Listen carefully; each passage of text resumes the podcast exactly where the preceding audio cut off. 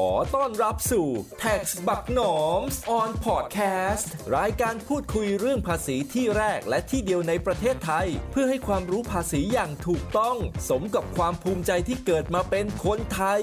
ดำเนินรายการโดย พี่หนอมคนดีคนเดิม ขอเชิญรับฟังได้เลยครับสวัสดีครับ กลับมาพบกับ Tax บักหนอม on podcast ครับ ประจำวันที่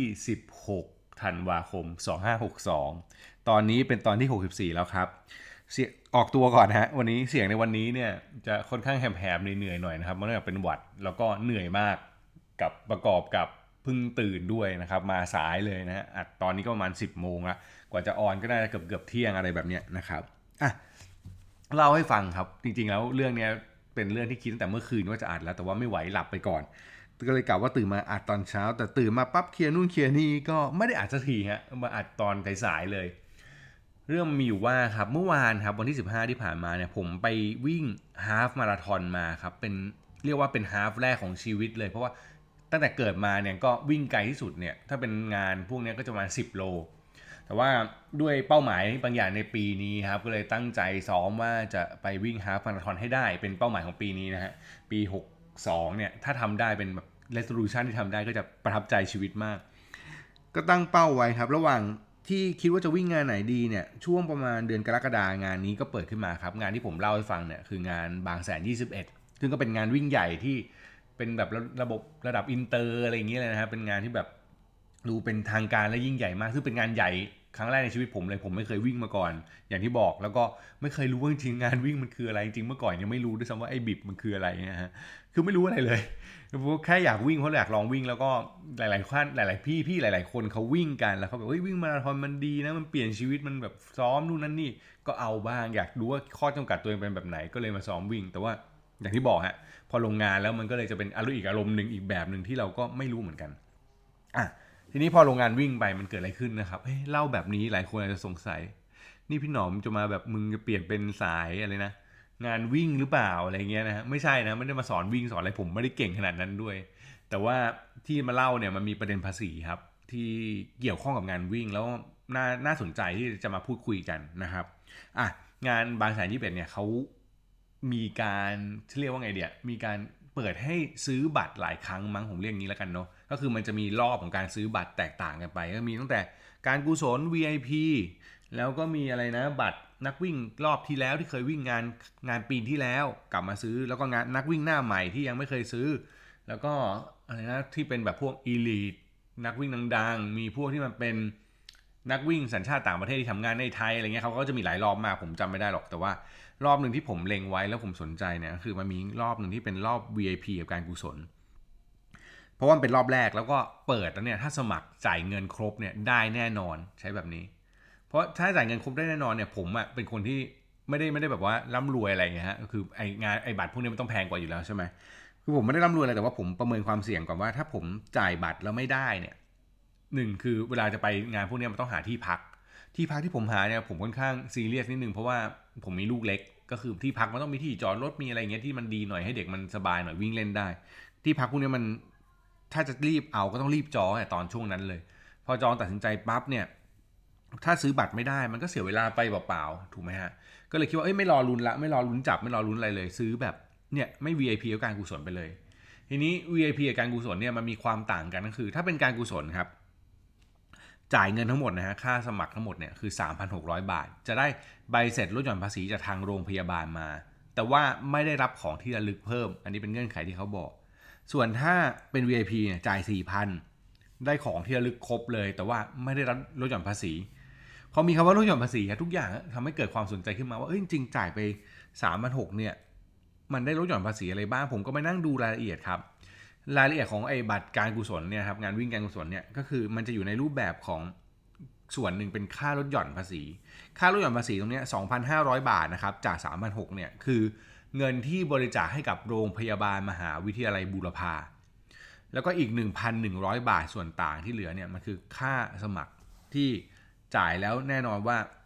ว่าได้ได้ที่แน่นอนอะไรเงี้ยนะครับ สิ่งที่ได้คือได้รับใบเสร็จนะครับใบเสร็จที่ออกในชื่อนักวิ่ง ในออกให้โรงพยาบาลมอบุรพาคือใบประสงค์ไอ้ลดหย่อนภาษีนะฮะใบเสร็จที่ได้มาเนี่ยมันจะเป็นใบที่ได้รับมา ซึ่งอันเนี้ยใบเนี้ยได้รับเมื่อวันที่ไปรับบิบเขาก็จะให้ใบเสร็จมาเลย ถ้าคุณไม่แจ้งชื่อตรงนี้ เขาก็จะเขียนว่าไม่ประสงค์ออกนาม แต่ว่าถ้าแจ้งชื่อก็ได้ชื่อนามสกุลเพื่อเอาไปใช้ในการลดหย่อนภาษี ส่วนค่าสมัครอีก 1,100 บาทเนี่ยก็ได้รับใบกำกับภาษีออกมานะครับเรียบร้อย แล้วก็มีสิทธิการแข่งขันอะไรพวกนี้หมด ส่วนถ้าเป็นบัตรไอตัวการกุศลเนี่ยข้อจำกัดข้อมันของมันข้อหนึ่งคือไม่สามารถยกเลิกได้ด้วยนะ ก็คือจ่ายแล้วจบเลย ผมประเมินดูแลสถานการณ์ทั้งหมด โอเค จองที่พักยังไงเนี่ย น่าจะได้ ต้องล็อกวันละว่าจะไปเที่ยวแน่ๆไปเที่ยวเนี่ยงานวิ่งจ่ายเงินค่าวิ่งไป ถ้าเกิดจ่ายไปแล้วไม่ได้วิ่งเนี่ยเสียสูงสุดคือ 1,100 บาท แต่ว่าอย่างน้อยนะ เอามันคิดว่า 3 6 0 0ที่จ่ายไปเนี่ย2,500 ได้ทำบุญแน่ๆทำบุญไม่พออีกส่วนต่างนึงเนี่ยน่าจะได้รับลดหย่อนภาษีด้วย ซึ่งถ้าคิดว่า3อ่า2,500เนี่ยลดหย่อนภาษีเนี่ยผมเสีย tax rate สัก 20-25%เนี่ยมันก็เป็น top up ขึ้นมาอีกประมาณสัก 500ถึง600 กว่าบาทอะไรเงี้ยนะครับ ก็น่าจะเป็นตัวที่มาคิดง่ายเออก็เหมือนวิ่ง ถ้าถ้าสมมติจะทำได้ครบทุกอย่างก็เหมือนวิ่งจ่ายค่าบัตรวิ่งในราคาที่ถูกหน่อยละกันก็เลยอะโอเค ตัดสินใจซื้อครับก็หลังจากนั้นก็ตัดสินใจซื้อมา ซึ่งพอตัดสินใจซื้อปั๊บมันก็เลยรู้ว่าอ๋อเฮ้ยลืมคิดเรื่องหนึ่งว่ะ มาสงสัยต่อ พอจ่ายปั๊บเนี่ยเขาเขียนว่าบริจาคให้โรงพยาบาลมหาวิทยาลัยบูรพาใช่ไหมครับ มันมีตัวลดหย่อนภาษีตัวหนึ่งก็คือไอตัวบริจาคให้กับสถานพยาบาลของรัฐ ที่ไม่ใช่มูลนิธินะครับแต่เป็นสถานพยาบาลของรัฐเลยเนี่ยมันจะมีสิทธิ์ลดหย่อนภาษีได้ 2 เท่า อันนี้ผมเริ่มสงสัยเอ๊ะแล้วไอโรงพยาบาลมอบูรพาเนี่ยมันเป็นสถานพยาบาลของรัฐหรือเปล่า เพราะถ้าเป็นของรัฐเนี่ยจาก2,500เมื่อกี้มันเอาไปลดหย่อนภาษีได้ 5,000 เลยถูกไหมฮะมันสองเท่า ซึ่งมันก็มีเงื่อนไขว่าไอ้ค่าลดหย่อนเนี่ยสูงสุดไม่เกิน 10%ของเงินได้สุทธิหลังหักค่าใช้จ่ายค่าลดหย่อนทั้งหมดแล้วอะไรเงี้ยนะครับแต่ว่าโดยปกติมันก็ไม่เกินอยู่แล้วแหละ ผมก็เลยไปต้องไปเช็คดูครับเวลาเวลาใครสงสัยตรงนี้อันนี้เล่าให้ฟังนะฮะว่าแบบเอ้ยฉันบริจาคให้กับโรงพยาบาลเนี่ยมันมีสิทธิ์หรือเปล่าไปเช็คดูได้ที่เว็บไซต์กรมสรรพากรครับตัวเว็บไซต์กรมสรรพากรเนี่ยมันจะมีรายชื่อโรงพยาบาลสถานพยาบาลของรัฐที่ใช้สิทธิ์ลดหย่อนภาษีที่สองเท่าให้เรา search เลยนะครับ search ตั้งแต่ชื่อโรงพยาบาล search ตั้งแต่กระทรวงที่สังกัด แล้วก็ search ตั้งในเรื่องของจังหวัดที่อยู่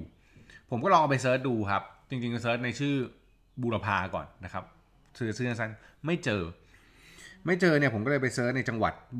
มอบูรพางานบางแสนเนี่ยมาจัดที่บางแสนอยู่แล้วนั่นคือชลบุรี พอไป search ที่จังหวัดชลบุรีนั่ง list รายชื่อดูครับละเยอะอยู่เนี่ยนั่งไล่ดูก็ปรากฏว่าโรงพยาบาลของมหาวิทยาลัยบูรพาเนี่ยไม่ได้อยู่ใน list ที่ได้รับสิทธิ์ลดหย่อนภาษีสองเท่า นั่นแปลว่า ผมก็ยังได้สิทธิ์2,500เหมือนเดิม คือเอาไปลดหย่อนภาษีได้ แต่ไม่ได้ 2 เท่า นึกออกนะฮะ คือการไม่ได้ 2 เท่าเนี่ย แล้วยังลดหย่อนภาษีได้อยู่เนี่ยมันมันมีนะไม่ใช่บอกว่า ถ้าเป็นโรงพยาบาลแล้วไม่ได้รับลดหย่อนภาษีเลยเนี่ยอะถ้าเป็นโรงพยาบาลแล้วไม่ได้รับลดหย่อนภาษี2เท่าเลยเนี่ยมันจะใช้สิทธิ์ไม่ได้ไม่ใช่นะครับ ยังใช้สิทธิ์ได้อยู่ตามที่บอก แต่ใช้ระดับจำนวนเงินที่เราจ่ายไปจริง อันนี้ก็คือทั้งหมดที่เกิดขึ้นนั้นพอมานั่งเช็คดูว่าเออตรงนี้มันก็เป็นความรู้ที่น่าสนใจนะฮะส่วนสภาพของคนคนพูดวันนี้นะครับ คนอัดพอดแคสต์วันนี้ก็ดูเหนื่อยๆหน่อยนะครับอย่าแบบแบบ ฟังแล้วเอ้ยทำไมดูเสียงดรอปอะไรเงี้ยไม่ต้องแปลกใจผมเป็นหวัดด้วยคัดจมูกนิดนึงแล้วก็เหนื่อยจากไองานวิ่ง เพราะว่าคืนก่อนวิ่งก็นอนไปสองชั่วโมง แล้วก็ไปวิ่งเลยอะไรเงี้ยวิ่งก็ไม่ได้เร็วมากวิ่งก็ตามภาษาคนปกตินะเอาว่าจบแล้วกัน แล้วก็ถามว่าเจ็บไหมก็เจ็บด้วยนะเจ็บนิดนึงก็คือเมื่อยมากเลยตอนนี้แบบนั่งเฉยๆไม่รู้สึกอะไรนอนเฉยๆไม่รู้สึกอะไรแต่ถ้าเดินแล้วลงบันไดขึ้นบันไดนี่โหจื้อตลอดนะครับ ก็ประมาณนี้ครับสำหรับพอดแคสต์วันนี้ จะเห็นว่าสิ่งที่ผมหยิบมาเล่าพยายามหยิบมาเล่าในช่วงเกี่ยวกับพอดแคสต์เรื่องภาษีเนี่ยผมพยายามหยิบเรื่องรอบตัวที่เกิดขึ้นมา ถ้าเรามองเห็นประเด็นพวกนี้เราจะเห็นเรื่องของภาษีซ่อนอยู่ เห็นเรื่องที่มันเกี่ยวข้องกับชีวิตเราซ่อนอยู่ แล้วถ้าเรารู้ตรงนี้เราเอาไปใช้ได้อ้อลืมบอกไป จริง ๆ เวลาแบบสมัครอะไรพวกนี้คนหลายคนจะชอบบอกเฮ้ยมันแพงมันคุ้มไม่คุ้มเนี่ย ผมว่าเรื่องบางเรื่องนะฮะสำคัญตรงนี้นะฮะคือเรามองว่าเราจ่ายไปเราได้อะไรกลับมา ได้อะไรกลับมาเนี่ยไม่ได้อยู่ที่จำนวนเงินละประโยชน์ที่เราได้ ใน 3,600 บาทที่ผมจ่ายไปนะครับหรือบางคนที่เขาบอกว่าเขาจ่ายถึงบัตร VIP 4,000เนี่ยอะผมเล่า VIP นิดนึงก่อน VIP 4,000เนี่ยได้ได้ fast lane ด้วยนะครับ เพิ่งรู้ไปรับบิบมีเส้นทาง VIP